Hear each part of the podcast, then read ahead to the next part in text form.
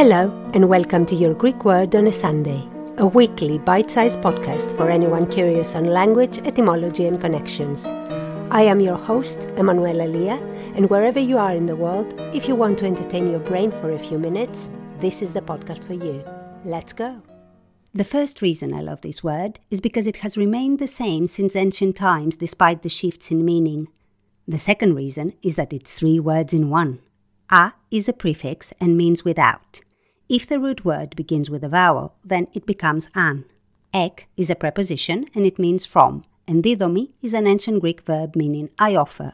The original noun is ekdosis, an offer. In ancient Greek, it was used for different things, but the one that survived to this day is to publish, an offer to everyone.